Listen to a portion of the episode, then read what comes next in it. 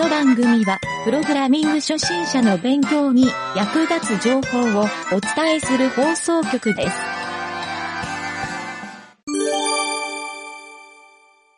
質問のコーナー。はい、どうも、ゆげたです。えー、質問のコーナー、ちょっと久しぶりなんですけど、えー、これはですね、ちょっとラジオにお便りが来たというわけではなくて、えー、先日、ちょっと知り合いと話してる時に、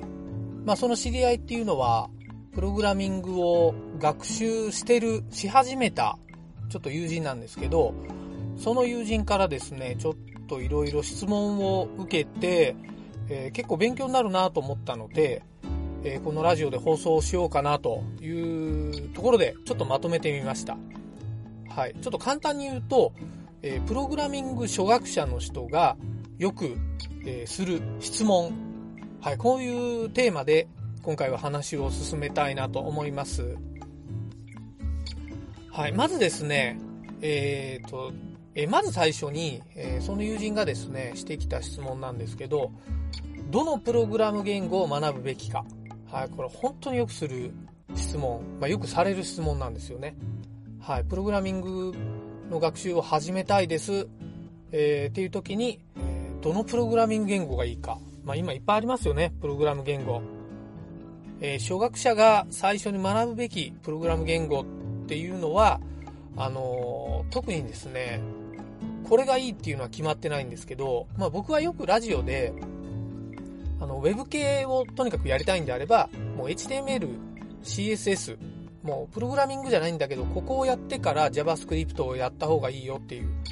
言い方はするんですけど、あの仕事をするときを考えると、それが必ず最初がいいというわけでもないんですよ。はい。まあ一般的に言われるのは、もう AI がやりたかったら Python。えー、ビジネスのシステムとかやりたかったら、えー、C プラ、C シャープ、または Java。はい。まあ C 言語とかも、えー、最初にやるには悪くはないんですけど、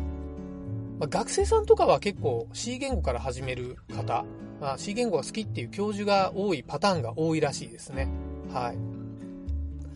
まああと他には、あの、ウェブ系でも、えー、そうですね。なんかワードプレスの案件多いんで、やっぱり PHP とか、えー、ちょっとなんでしょうね。Ruby on Rails とかやっぱりメジャーなんで、Ruby 系、えー、まあ Python でも Web とかできるんですけど、はい、そういう、なんでしょうね。フレームワークを覚えるっていう、そんな感じになると思います。はい、どのプログラム言語やっても、あの、その後、これが必要って時に、えー、多分必要なプログラム言語ってその都度覚えることになると思うんですよ。はい。そのために一番最初のプログラム言語をしっかり理解しておくっていうのが重要になると思います。はい。なので、どのプログラム言語を学ぶべきかっていう、えー、ここの質問にはですね、やっぱり、まあ何がやりたいかっていう、えー、どういうふうなことが直近に控えてますかっていう、この辺が、あの逆にちょっと教えてもらわないと答えにくいなというのもあるので、まあ、あと、そうですね、おすすめは、周りにいる、そのプログラミングに詳しい人が、やってるプログラム言語と同じもの。はい。これはですね、質問がしやすくなるので、それがおすすめだっていうふうに。まあ、そんな感じで答えましたね。はい。で、次、えー、2番目の質問はですね、プログラミングは難しいですか？はい。これはですね、このプログラミングって難しいんですか？みたいなことよく聞かれるんですよ。あのまあ、プログラミングが難しいかどうかで言うと、えっ、ー、とですね、簡単なジャンルから難しいジャンルまであるので、あのなんでしょうね。この質問結構、もう質問されたら難しいですっていうふうに答えてるんですけど、難しかったらやらないのかっていう話につながってるんですね。はい。難しいって言われたら、その人は学習をもうやめるというか、やる気をなくす。もう難しいぐらいなら、自分は簡単なことをやりたいんで、えー、難しいのはあまりやりたくないっていうことなのか、それとも、えー、難しいかどうか言われたことによって自分のこう勉強する本気度を変えようかなと、ちょっと自分を奮起させるようなことで聞いてるのか、うん、ちょっとここのですね、質問ってあまり意味がないなと思ってるのは正直なとこですね。はい。まあとにかく、こうプログラミングに限らず、何でもそうなんですけど、あの、簡単と難しいレベルってやっぱあると思うんですよね。例えばスポーツも遊びレベルでやる簡単なスポーツから、それを本当にプロでやってる、えー、超ハードレベルの、えー、難易度の、そういう競技とか多いじゃないですか。っていうか大体の競技が、あの、プロが存在するものって簡単から難しいっていうレベルが幅が広いと思うんですよ。でプログラムももちろんすごい簡単なプログラムっていうのもいっぱいありますし、はい。なので、極めれば極めるほど難しくなるっていうのは、僕はあの物事の本質かなというふうに思っています。はい。えー、で、3つ目の質問。3つ目はですね、どうやって始めればいいですか？はい。これもよくありますね。これはあの、間違いなく、えー、自分のパソコンを持ってますかっていう、これからパソコンを買いますっていう人がこの質問をしてきたら、まあ、やっぱり、まずパソコンを買うとこから始めましょうと。自分のパソコンがないのにプログラミングの学習をしたいっていうのはやっぱり、ちょっと難しいかなという。まあ、スクールに通って、その、なんでしょうね、リアルなスクールで、えー、そこの現地に行って、教室の中でパソコンが用意されてるみたいな、そんな環境で学習するのもいいかもしれないですけど、結構やっぱ自宅に帰って、えー、自分の時間を使って学習するっていうことができないっていうのは、非常にこうデメリットだなと思うので、えー、プログラミング始めるときは必ず自分のパソコンを持っていることが大前提。で、そのパソコンの中の環境設定っていうのをいろんな、まあ、どのプログラム言語を学ぶかによって変わってきたりするので、えー、まあ、そういう環境を作る。はい。ちょっと上のレベルの話をすると、えー、どういうフレームワーク、どういうライブラリを使うか。はい。環境とかも、あの、サーバーとかネットワークとか、どういう環境が重要かっていうのを理解した上で、えー、いろいろ学習を始めると。で、ここからが学習のスタートだと思うんですよね。はい。なので、どうやって始めればいいですかっていうところはですね、そういうちょっと環境整備含めた、まあ、自分のパソコンの環境整備ですね。はい。ここが重要というところと、えー、まあ、プログラム言語というか、えー、まあ、結局、その、プログラミングを構築する、最終的に作る制作物ですよね。はい。これによって変わってくるというところを理解してもらうように、えー、答えています。はい。えー、で、質問の4つ目。4つ目はですね、エラーメッセージの意味がわかりません。どうすればいいですか？これも、プログラミングを結構がっつりやり始めて、自分で何か作って、またはなんか人のコードを写経したりコピーしたりした時に、それを実行して、まあ大体最初ってエラーが出るんですよね。はい。で、このエラーが出た時に、なんだこのエラーっていう意味がわかりませんっていう時に、えー、まあ、自分の心の中をそのまま質問してるんだと思うんですけど、はい。このエラーメッセージ。まあ、実はエラーメッセージって、あの、答えがそこに書いてあるのがほとんどなんですよね。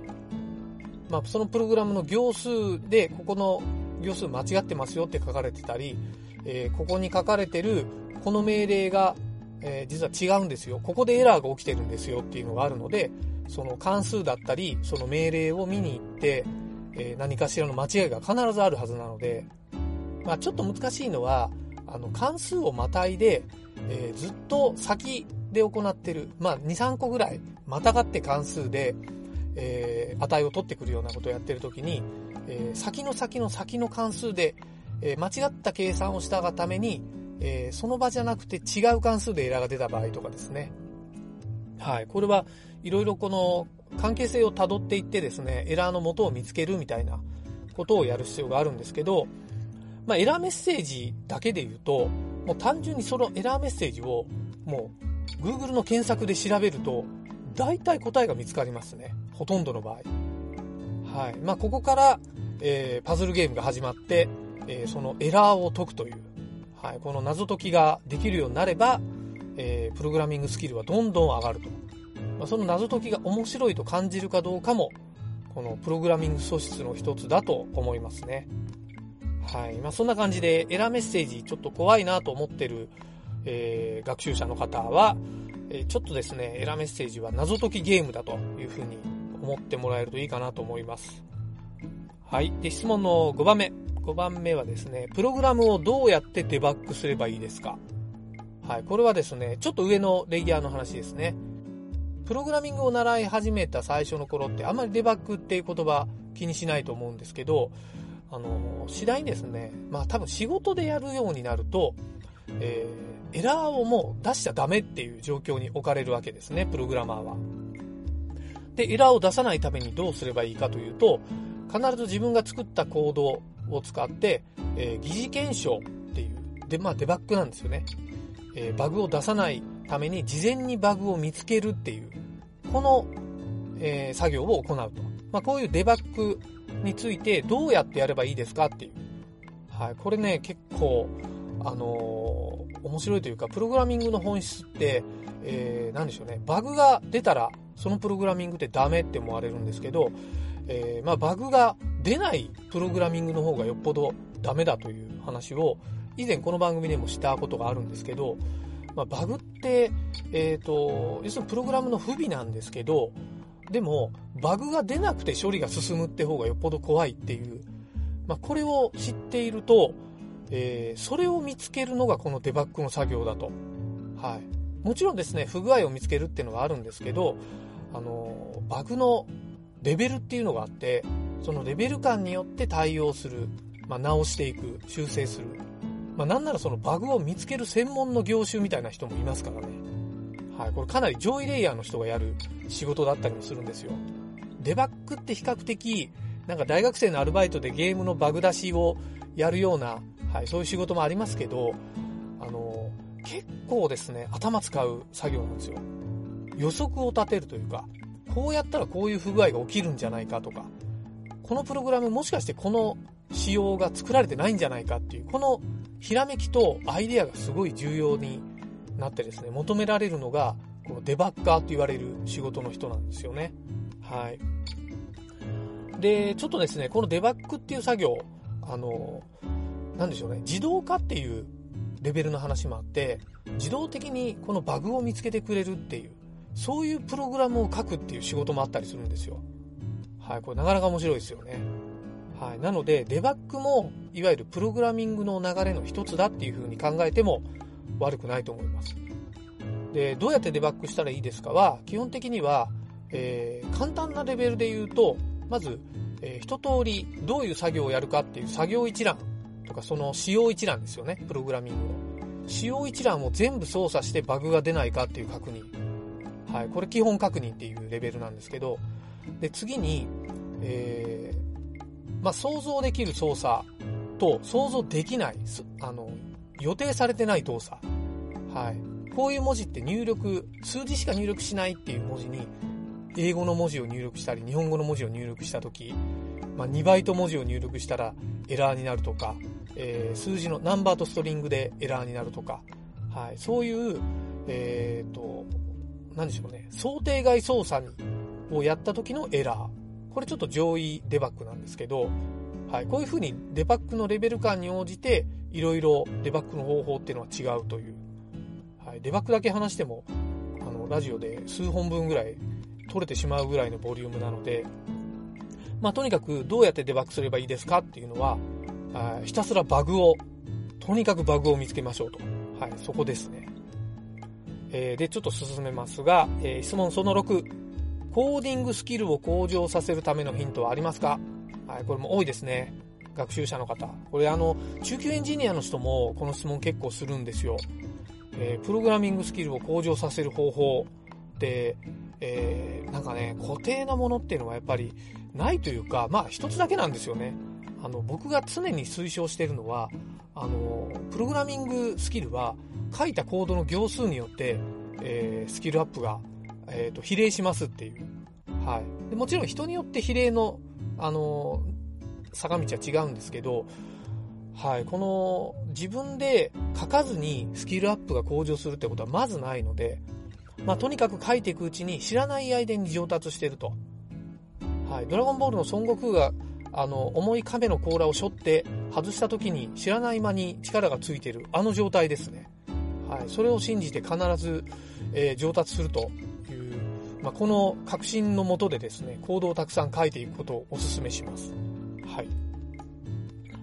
えー、で、次ですね。次は7番の質問は、オープンソースプロジェクトに参加する方法は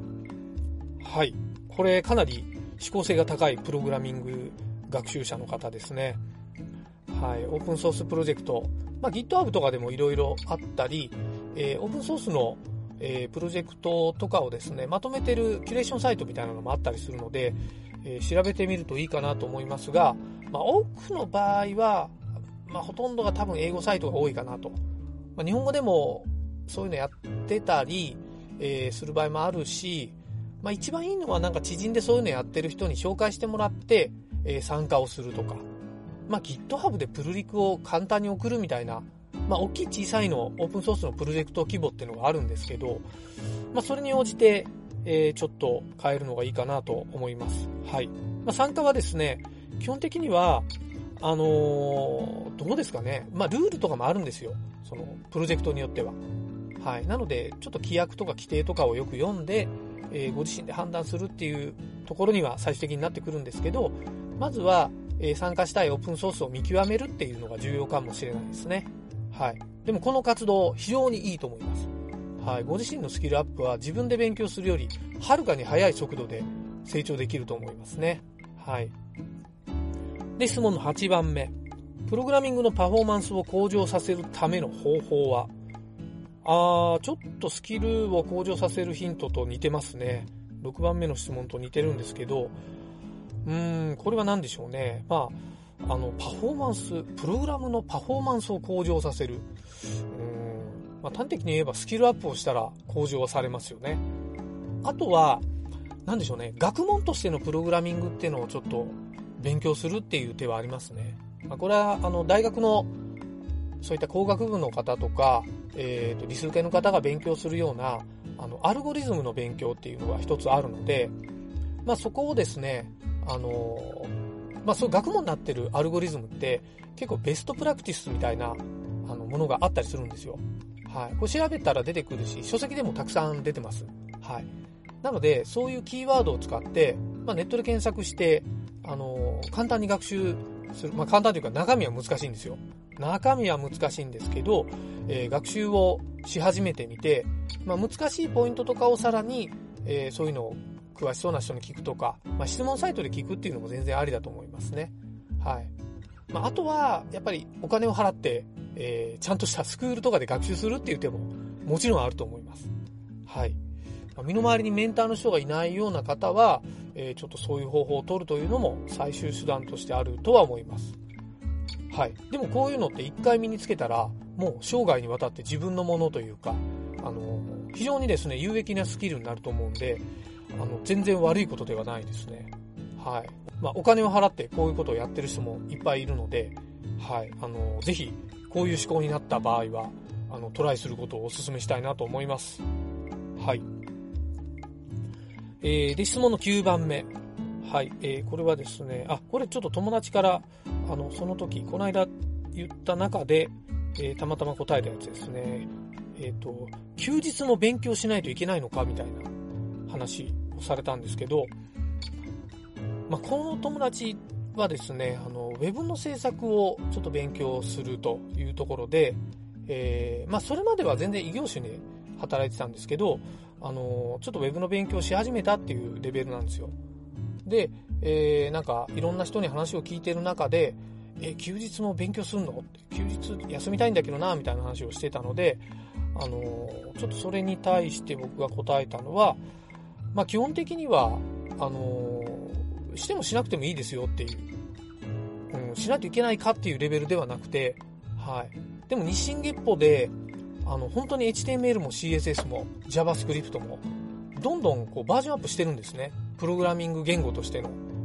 はい、言語としてのバージョンアップをしてるんで、それはですね、ちょっとウォッチをするっていうか、あの、アップデートの確認をするとか、まあ、こんな新機能入ったんだなって、えっ、ー、と、少なくともそれを頭に入れておくっていうのはすごい重要だなと僕は思っているので、えー、まあなんでしょうね、あの、Google アラートっていうツール、まあ Google が出してる、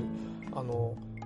検索キーワードを登録しておくと、毎朝それがメールで、えっ、と、リンク集が送られてくるっていう、そういう機能を使って、まあ、自分の気になるキーワードとか、まあ、例えば JavaScript って入れておくと、JavaScript のニュースとかが毎朝送られてくるんですよ。はい。まあ、そういうのでウォッチしてる。まあ、これは僕のやり方なんですけど、まあ、いろんな、あの、学習サイトとか、そういうのを、あの、詳しく毎日レビューしてるような人の、えー、ブログのですね、RSS リーダーとかで、えー、ウォッチしたりとか、まあ、いろんなやり方あると思うんですけど、あのー、ちょっと僕がこの質問の時にいつも思うのは、勉強するのがしんどいんですかっていう、勉強したくないんですけどっていう人、はい。まあ、これはもしかしたら、あのー、まあ、仕事についてて、業務以外でこういうプログラミングとか勉強とかに、えー、あまり時間取られたくないっていう人もいると思うんですけど、まあ、一番ちょっと僕があの、ダメだなと思うポイントは、勉強するのがしんどいなと思う人ですよね。はい。勉強するのちょっと楽しいなと思ってもらわないと、プログラミングって続かないんじゃないかなっていうのは、ちょっと持論としてあるので、えー、まあちょっとの隙間時間でちょっとでも勉強するっていう、まあそんなですね、電車乗ってる間に、やっぱりちょっと勉強の書籍を読む、プログラミングの学習するとか、はい。漫画とか音楽を聴いてるんじゃなくて、そういうことをやるっていうのは、やっぱりプラスなんじゃないかなと。という意味で、えー、休日も勉強をするかどうかで言うと、しなくてもいいけど、やってた方がよりいいよっていう、まあ、当たり前の答えを、えー、しておきました。はい。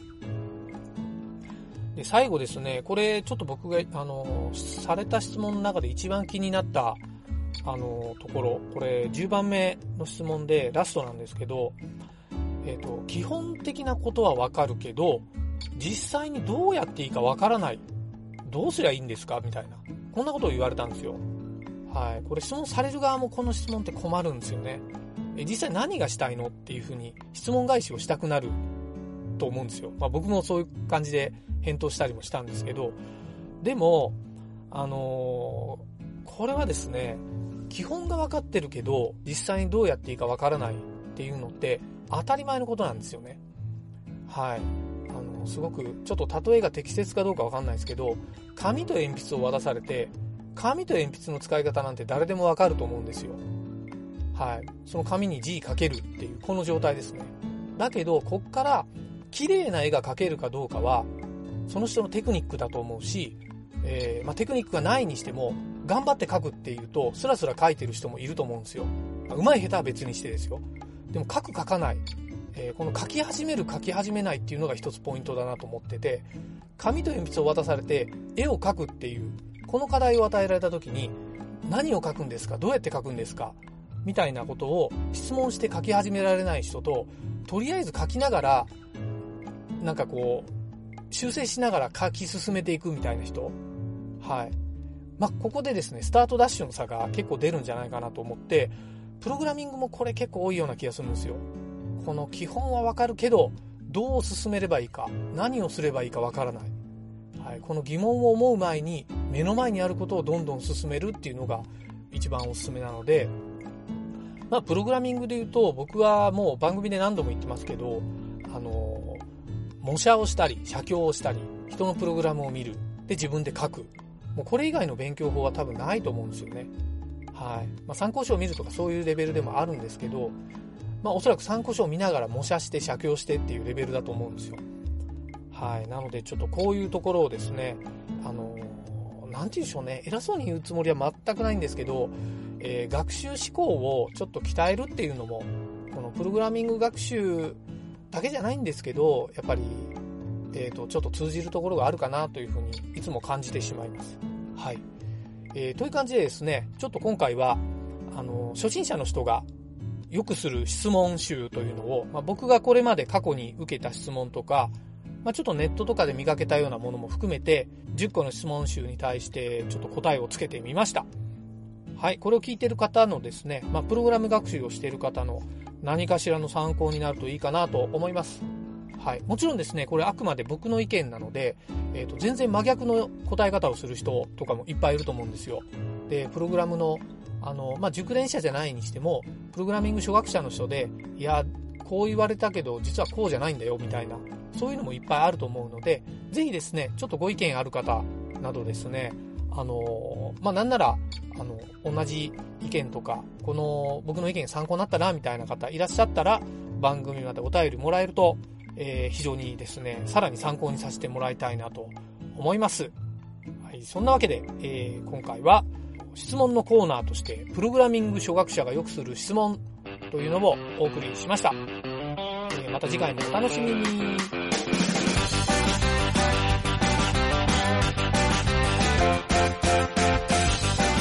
番組ホームページは、https, コロン、スラッシュスラッシュ、ミント、ドット、マーク、スラッシュ、ラジオです。次回もまた聞いてくださいね。